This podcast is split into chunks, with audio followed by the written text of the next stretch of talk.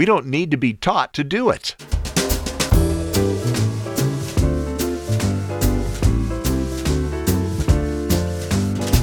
Hello there, this is the LifeSpring Family Audio Bible, and I'm coming to you from Riverside, California. Podcasting since two thousand four, I'm your O G Godcaster, Steve Webb. This is the daily podcast where we're reading through the entire Bible in a year. If you're new to the show, I'm so glad you're here. I hope you like what you hear and will join us on our journey through the Word of God. Don't worry about joining us late. If you'd like, you can go back at any time to listen to the earlier episodes and get caught up. Now, our way of reading through the Bible probably needs a little explanation. For our purposes, I've divided the Bible into seven sections. Then we read from each section on specific days of the week.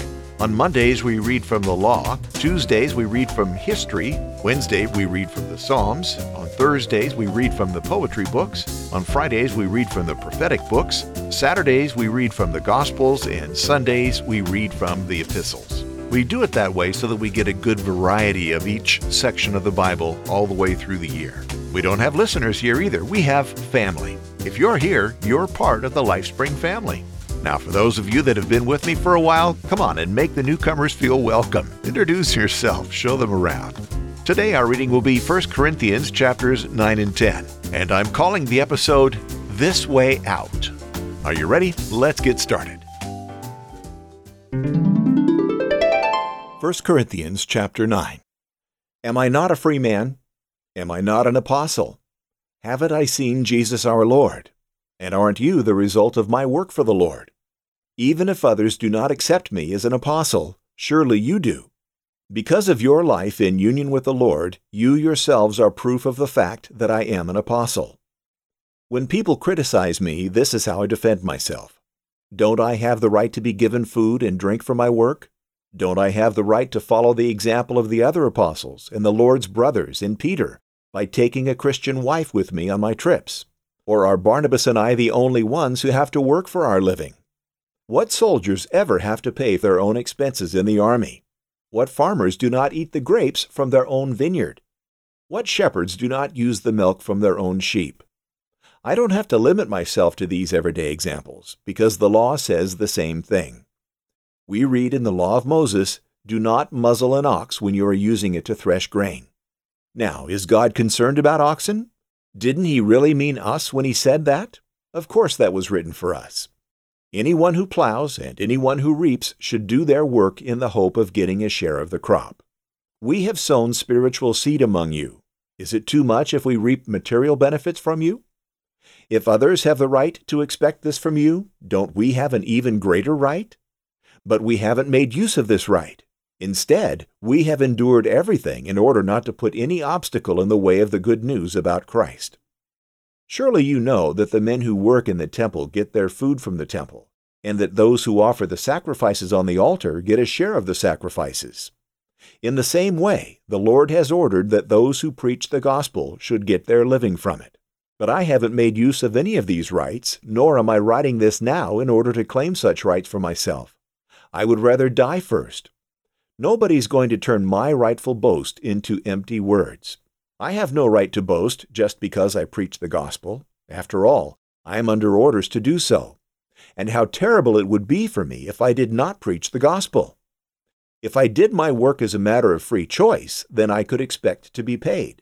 But I do it as a matter of duty because God has entrusted me with this task. What pay do I get then? It is the privilege of preaching the good news without charging for it, without claiming my rights in my work for the gospel. I am a free man, nobody's slave, but I make myself everybody's slave in order to win as many people as possible. While working with the Jews, I live like a Jew in order to win them, and even though I myself am not subject to the law of Moses, I live as though I were when working with those who are in order to win them. In the same way, when working with Gentiles, I live like a Gentile, outside the Jewish law, in order to win Gentiles.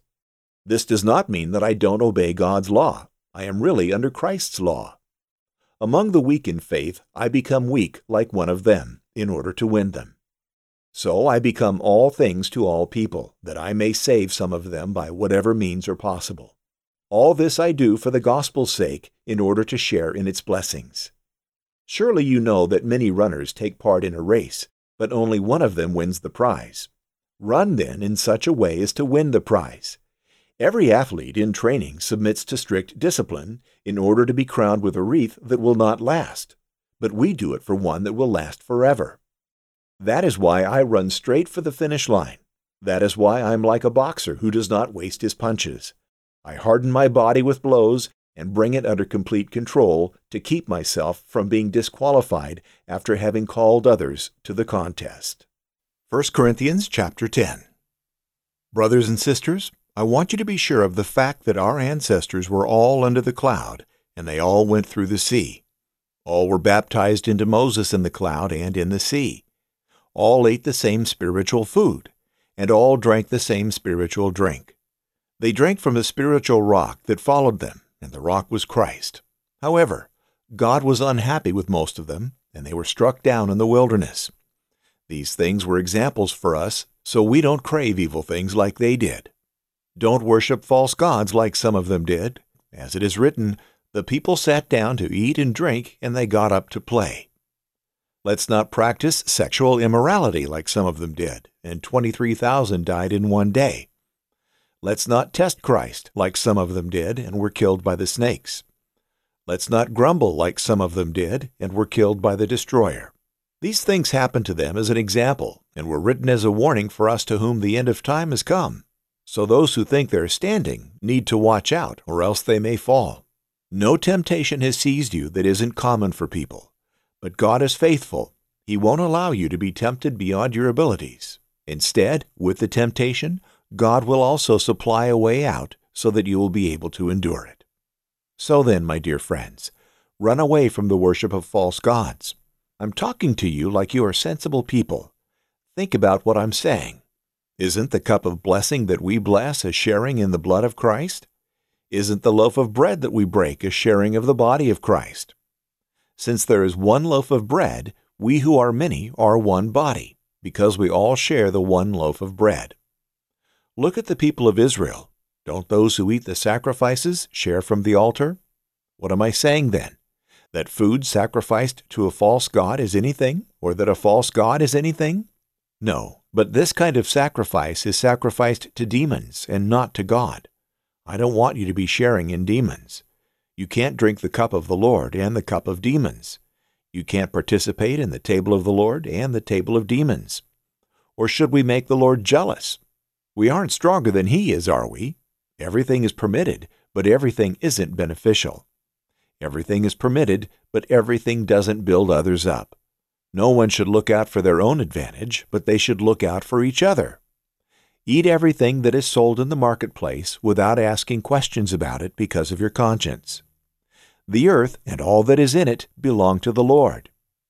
If an unbeliever invites you to eat with them and you want to go, eat whatever is served without asking questions because of your conscience. But if someone says to you, this meat was sacrificed in a temple, then don't eat it for the sake of the one who told you and for the sake of conscience. Now when I say conscience, I don't mean yours, but the other person's. Why should my freedom be judged by someone else's conscience? If I participate with gratitude, why should I be blamed for food I thank God for? So whether you eat or drink or whatever you do, you should do it all for God's glory. Don't offend either Jews or Greeks or God's church. This is the same thing that I do. I please everyone in everything I do. I don't look out for my own advantage, but I look out for many people so that they can be saved. I've got thoughts today on chapters nine and ten. In chapter nine, the Apostle Paul wrote that those who preach the gospel should get their living from it. In other words, those who are ministered to should support the one who ministers to them. He spent nearly the entire chapter on this point, making it in different ways because some in the church in Corinth were unwilling to support him. Paul did not insist on claiming the right to be supported by them, but he gave them several reasons that he could insist. After all, as he wrote in verse fourteen, the Lord has ordered that those who preach the gospel should get their living from it. Well, what do you think about that? Does that make sense? Does that seem right? What are you going to do about it? Chapter ten. You know, we humans have an astonishing ability to rationalize. You know what rationalization is, right? I like the definition at your dictionary dot com. It is to justify an immoral act or illogical behavior, the process of thought by which one justifies a discreditable act, and by which one offers to oneself and the world a better motive for one's actions than the true motive. You know, it's a skill that we come by naturally, too. We don't need to be taught to do it. After a sandwich and a cookie, Johnny's mom tells the three-year-old, "Don't eat that other cookie. I'm going to give that to Daddy when he comes home." Well, then there's a knock at the door, so Johnny's mom leaves the kitchen for a moment to see who's at the door. While she's gone, Johnny does indeed eat the cookie, and Mom comes back just in time to see Johnny finish the last bite. "I told you not to eat that cookie," she says. Three-year-old Johnny says, "But I was hungry." Well, listen, Johnny wasn't hungry. He just had a sandwich and a cookie. He just wanted the second cookie. So his three-year-old mentality rationalized to his mom that he was hungry. Beloved, we do that too, don't we? We tell ourselves, well, it's okay to have an affair because my spouse doesn't appreciate me, doesn't understand me, doesn't give me enough attention. Or it's okay to steal this because the store owner has insurance. Or it's okay to look at this website, no one will know. Or it's okay to have someone else clock me in at work. I can be late because they don't pay me enough anyway. Or there's this famous one. How could it be wrong if it feels so right? And so it goes. Oh, and there's one more.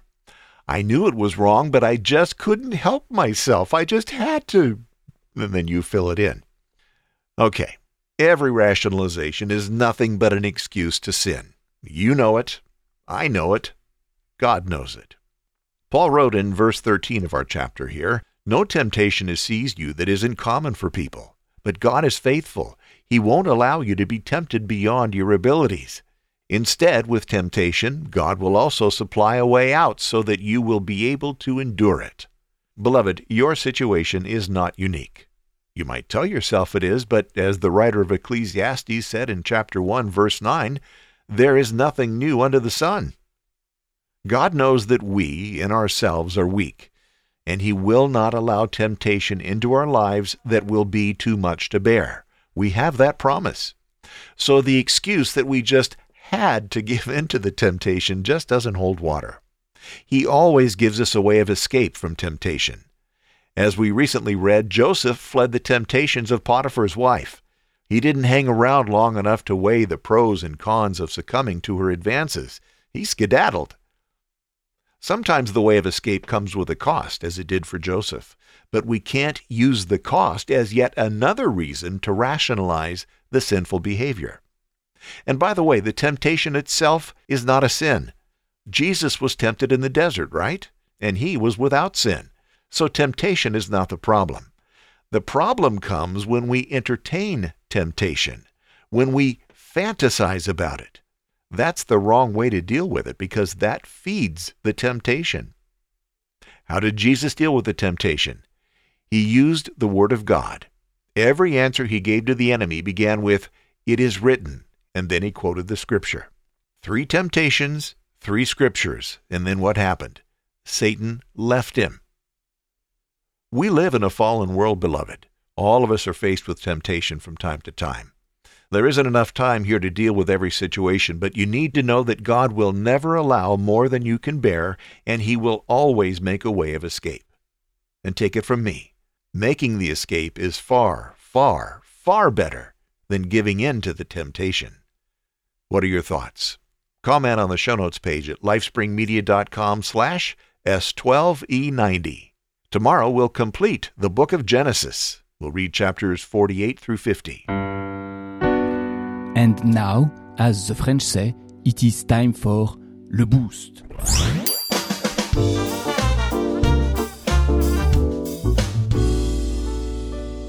If you find that the LifeSpring Family Audio Bible is an important part of your day, if it's helping you read through the Bible, if the comments I bring to you each day are helpful, if the show has value for you, I need your support.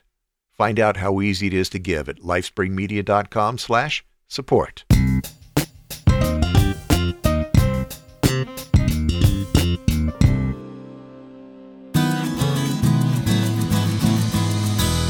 We don't have any prayer requests or praises from the LifeSpring family today, but if you have a prayer request or a praise that you'd like to share, go to prayer dot lifespring media dot com and you'll find a form there that you can fill out, send to me. You can stay anonymous if you want to, and I'll share it on the show, whether it's a prayer request or a praise. Praises are always so encouraging. Let's pray. Our Heavenly Father, what a joy it is to be yours. Thank you for being our shield, our provider, our teacher.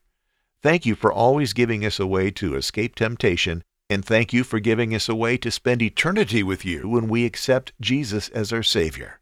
And I thank you for the LifeSpring family that you brought together here. I pray for each one, Lord. Bless them today. Meet their needs in your perfect, loving way.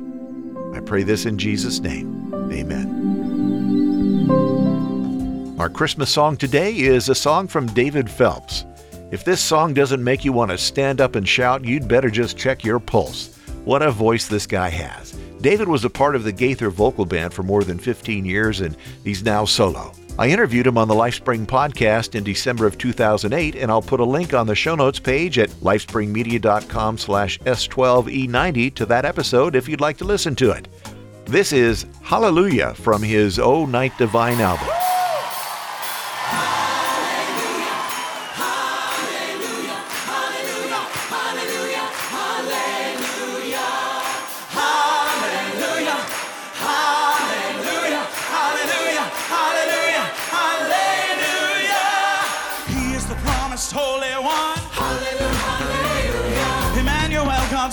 Hallelujah. The everlasting great I am. Hallelujah. As a tiny little baby born in Bethlehem. Hallelujah. Hallelujah. Hallelujah. Hallelujah. Hallelujah. Hallelujah. Hallelujah. Hallelujah. Hallelujah. Hallelujah. Hallelujah. Hallelujah. What did the angels say that night? Sky with a heavenly light. Hallelujah. Oh, the shepherds shook when they heard them sing. Hallelujah. No need to fear, good news we parade.